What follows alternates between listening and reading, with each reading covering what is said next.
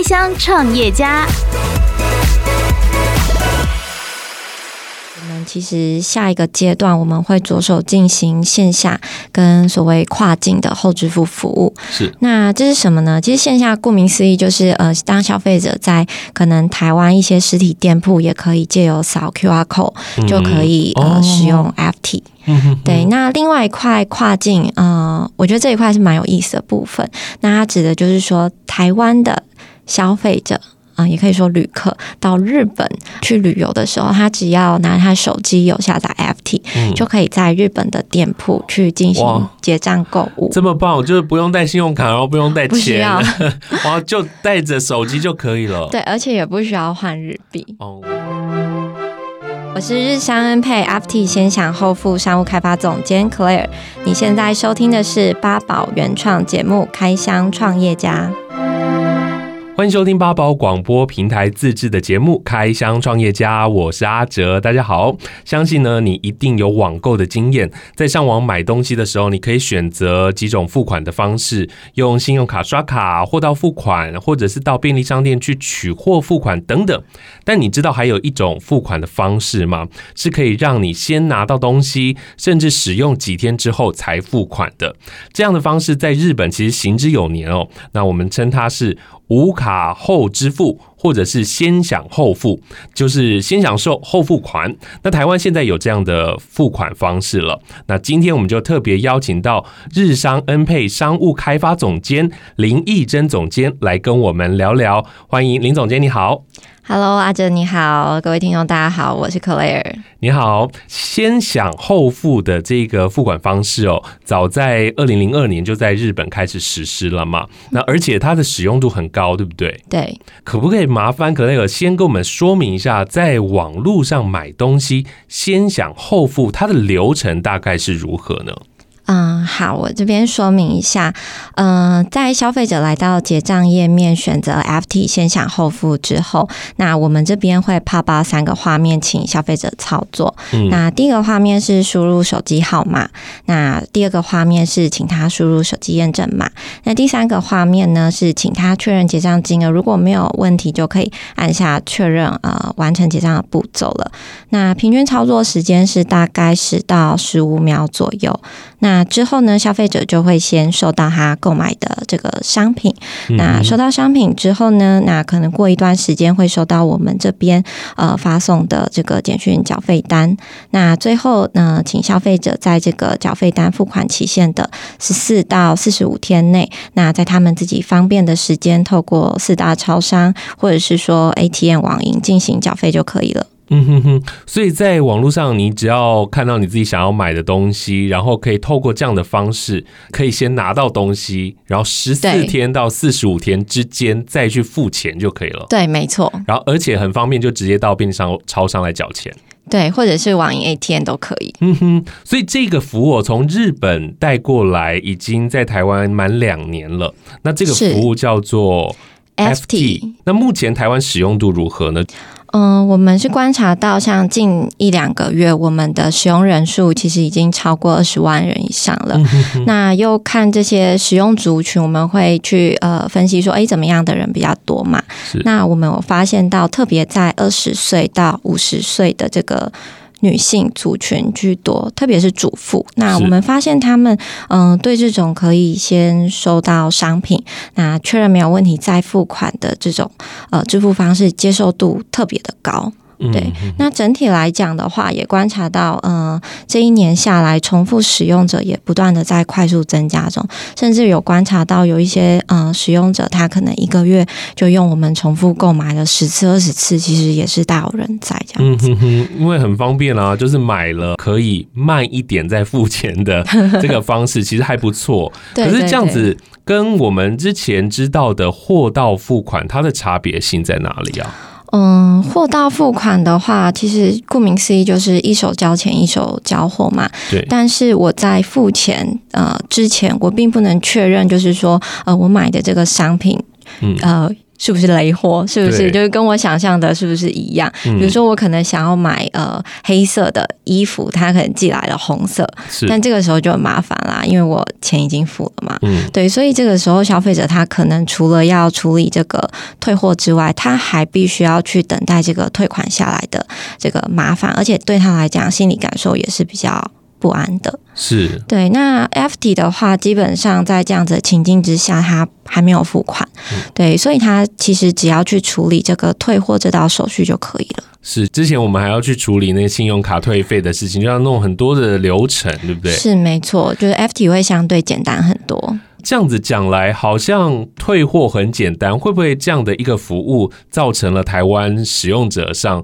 退货率更高啊？我们一开始也是有在猜想说会不会这样子，但后来发现台湾消费者还是没有这么无聊啦，大家其实在网络上买东西还是会以就是自己真的想要有需要为主，并不会去做这种可能有点调皮捣蛋的测试，真的蛮无聊的。对对对，我们目前观察到是还好没有这个问题。台湾的消费者还是水准比较高的，对，可以相信这样子。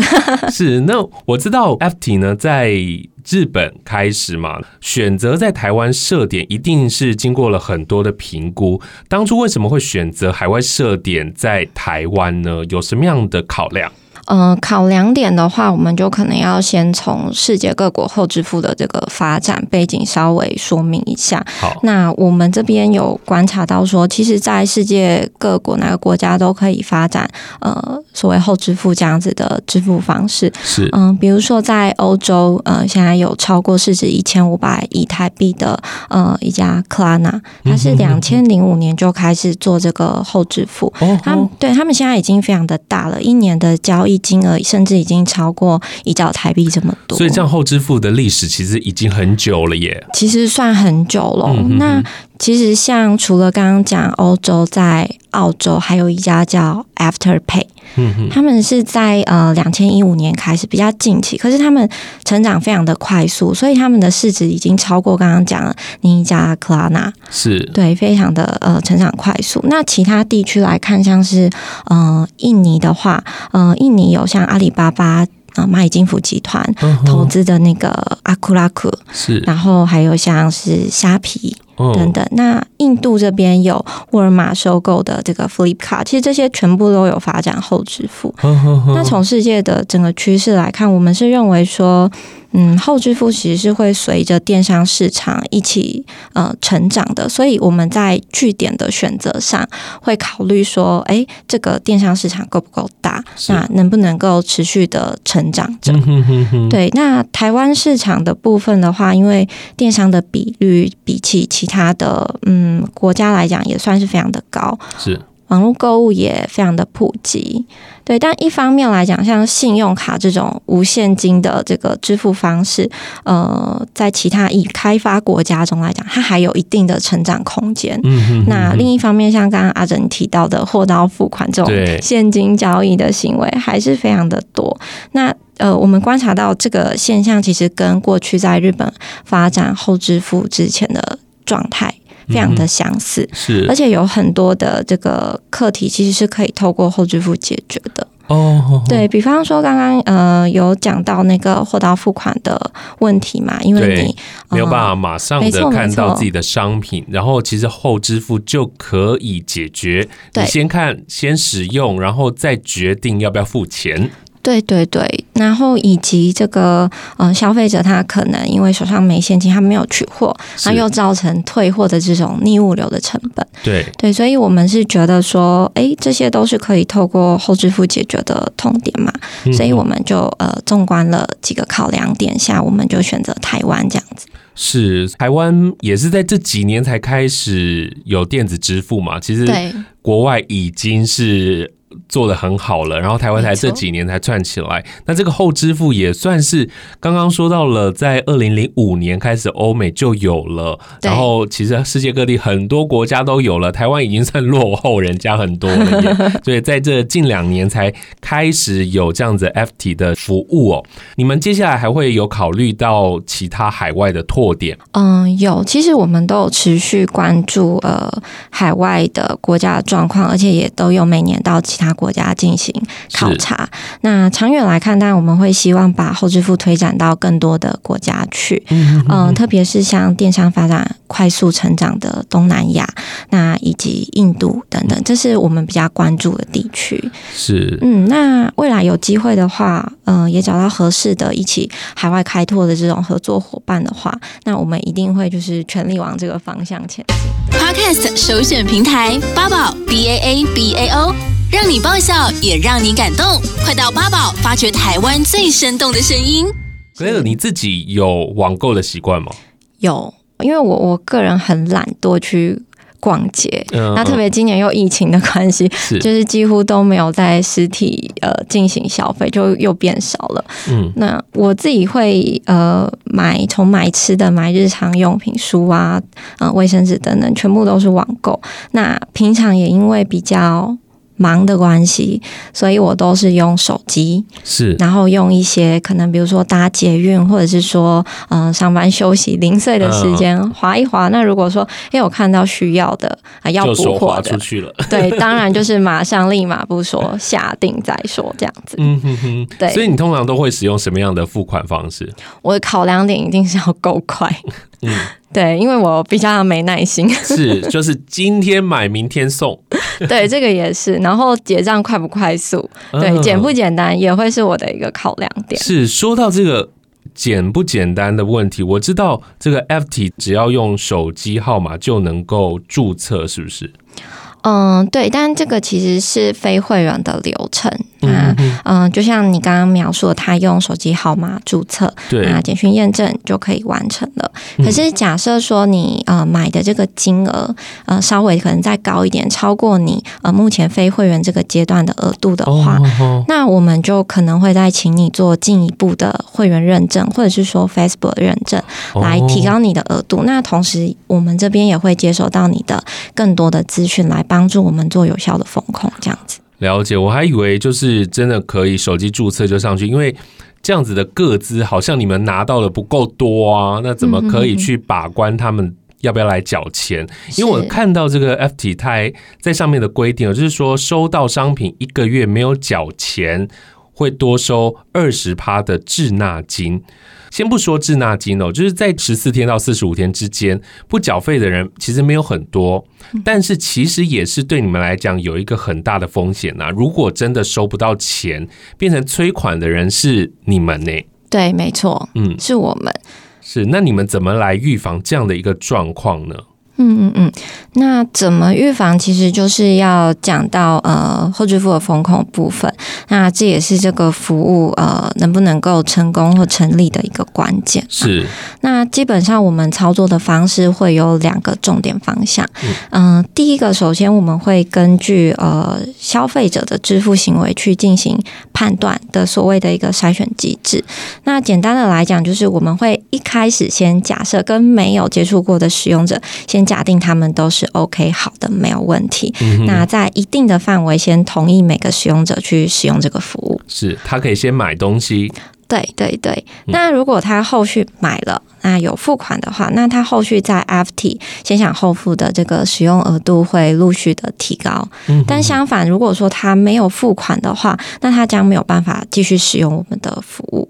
所以像这样子透过一个简单的筛选台的话，我们会增加所谓后支付重复的使用者，那整体而言也可以达到一个分散风险的效果。好像有点像我们申请信用卡，使用信用卡，就是如果我都没有缴钱，它一直是欠款户的话，之后在其他银行就没有办法申请嘛，或者是它的额度就会一直砍，然后甚至它的卡会被锁住。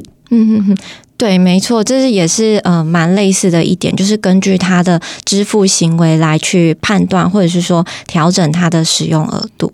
那其实这只是其中一个重点。那另外一个重点，我们还有一个比较特别，就是会针对所谓的不正使用者去进行的一个高风险交易的减值。那什么是不正使用者？这好像有点日文。对，歪掉的使用者。对，但他指的其实就是说同一个人，但他可能恶意开设很多个 AFTEE 账号。那最后不去付款，他可能买了但最后没有付钱、对，那针对这种我们可能判定比较高风险的使用者的话，我们就会比较更细部的去看他的一些交易资讯、比方说姓名、地址、电话、 email 啦，那他在什么网站购买什么商品，金额大小多少、那寄送的地址是哪里等等，那甚至我们会看他购买的时候的那个终端的装置的资讯，是他到底是在印尼下单的呢，还是在 IP 位置啊等等的，然后或者是他是用什么样的机器啊下单的，对不对？没错没错，甚至也可以透过 Facebook 去观察这个交友状况，会就是去判断说有没有一些异常等等。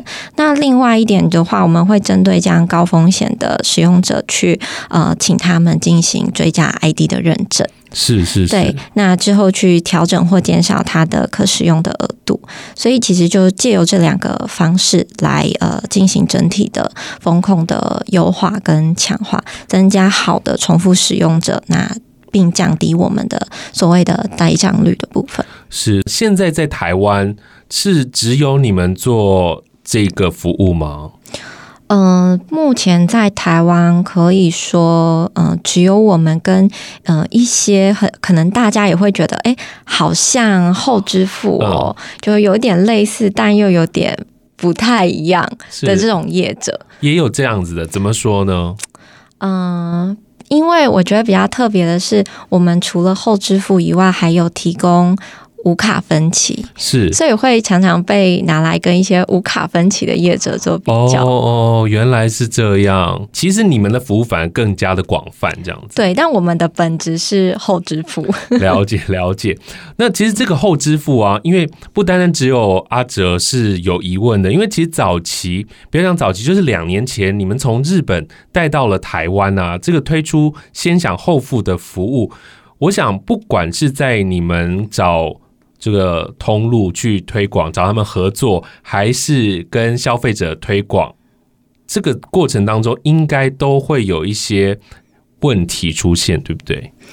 初期的时候，因为过去台湾没有这种支付方式，对啊，所以我们花蛮多时间在跟店家、跟消费者沟通，什么是后支付，什么是 AFTEE 先享后付，对，然后甚至常被问到说，那你们跟电信账单支付有什么不一样？你们跟货到付款有什么不一样？等这种问题，其实真的还蛮多，而且支付工具的市场开拓，其实最常遇到的问题就是，鸡生蛋，蛋生鸡。对，那这是什么呢？其实就是店家通常要使用者要有使用，愿意使用他才愿意串，对。可是对消费者来讲，他要有就是很多的支付场景，他才会愿意使用。对，我要买的东西，每一个好像都有跟你们做合作，我才使用。但是店家来说，你都没有那么多消费者了，那我为什么要跟你合作？所以这样就是鸡生蛋，蛋生鸡。所以你们在刚开始推的时候是蛮辛苦的吧？对，我觉得真的很辛苦，就是要从0到1告诉这个市场说，我们是谁，我们是什么，为什么可以相信我们。所以在一开始，你们都先跟哪些的品牌还是就是电商来合作？到现在跟未来你们怎么规划呢？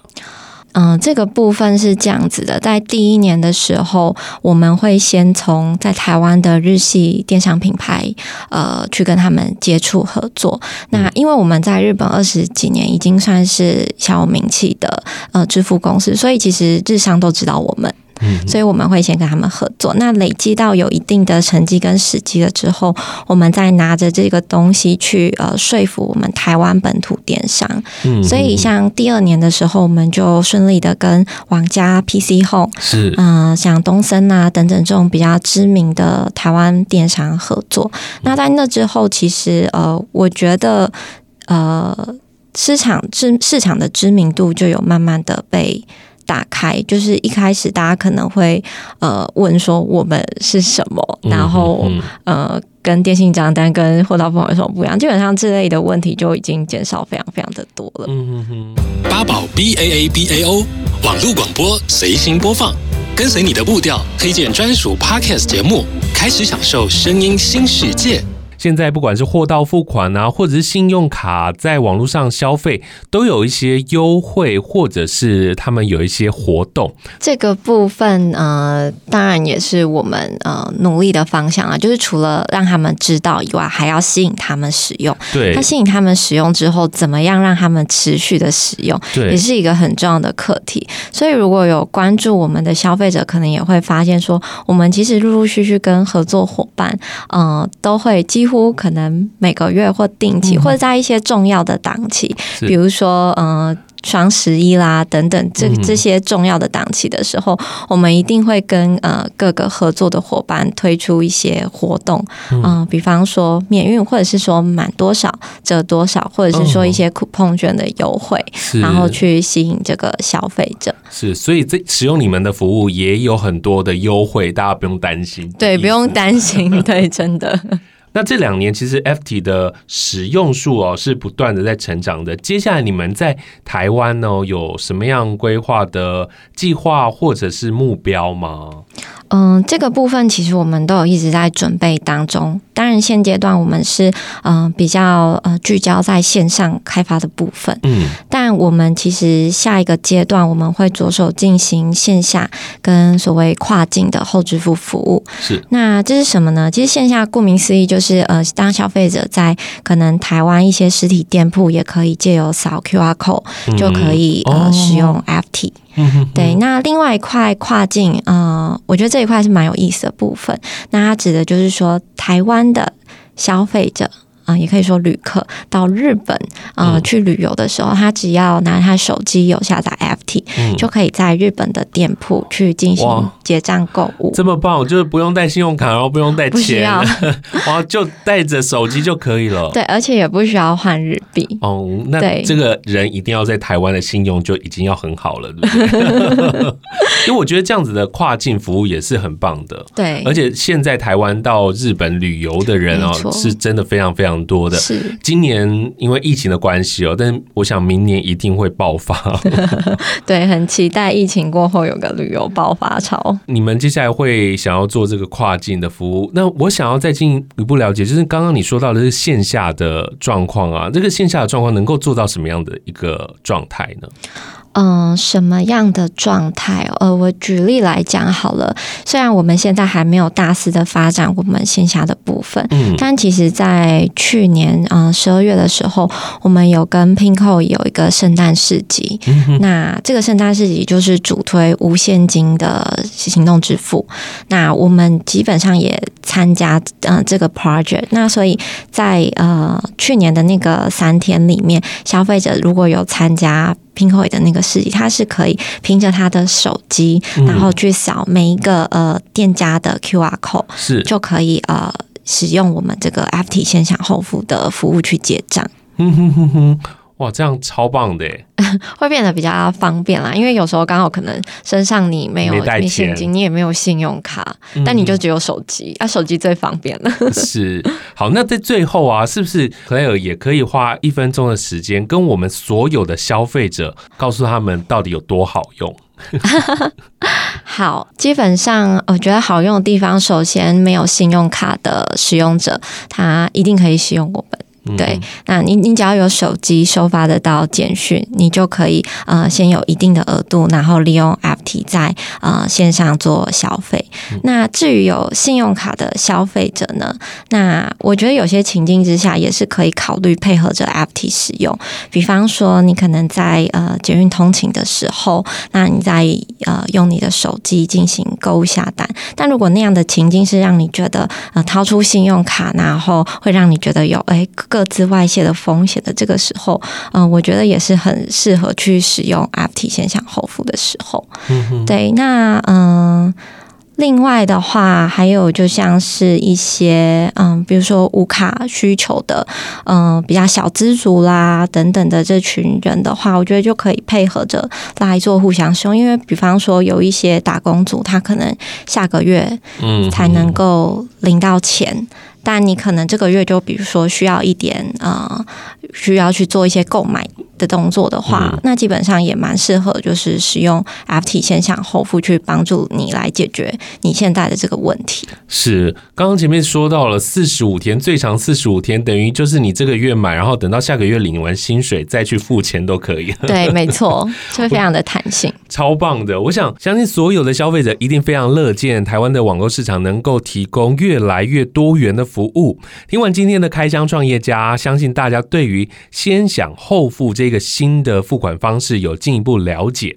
今天非常开心能够邀请到日商恩配的商务开发总监 Claire 来跟我们分享，谢谢你。谢谢阿哲，谢谢大家，也非常感谢收听八宝的你，八宝自制的开箱创业家节目，每一集都让你对于生活有新的想象。八宝是一个开放又亲切的平台，有很多的节目在其中，不管你要制作还是收听，都欢迎你加入八宝 BAABAO Podcast 首选平台八宝 BAABAO， 让你爆笑也让你感动，快到八宝发掘台湾最生动的声音。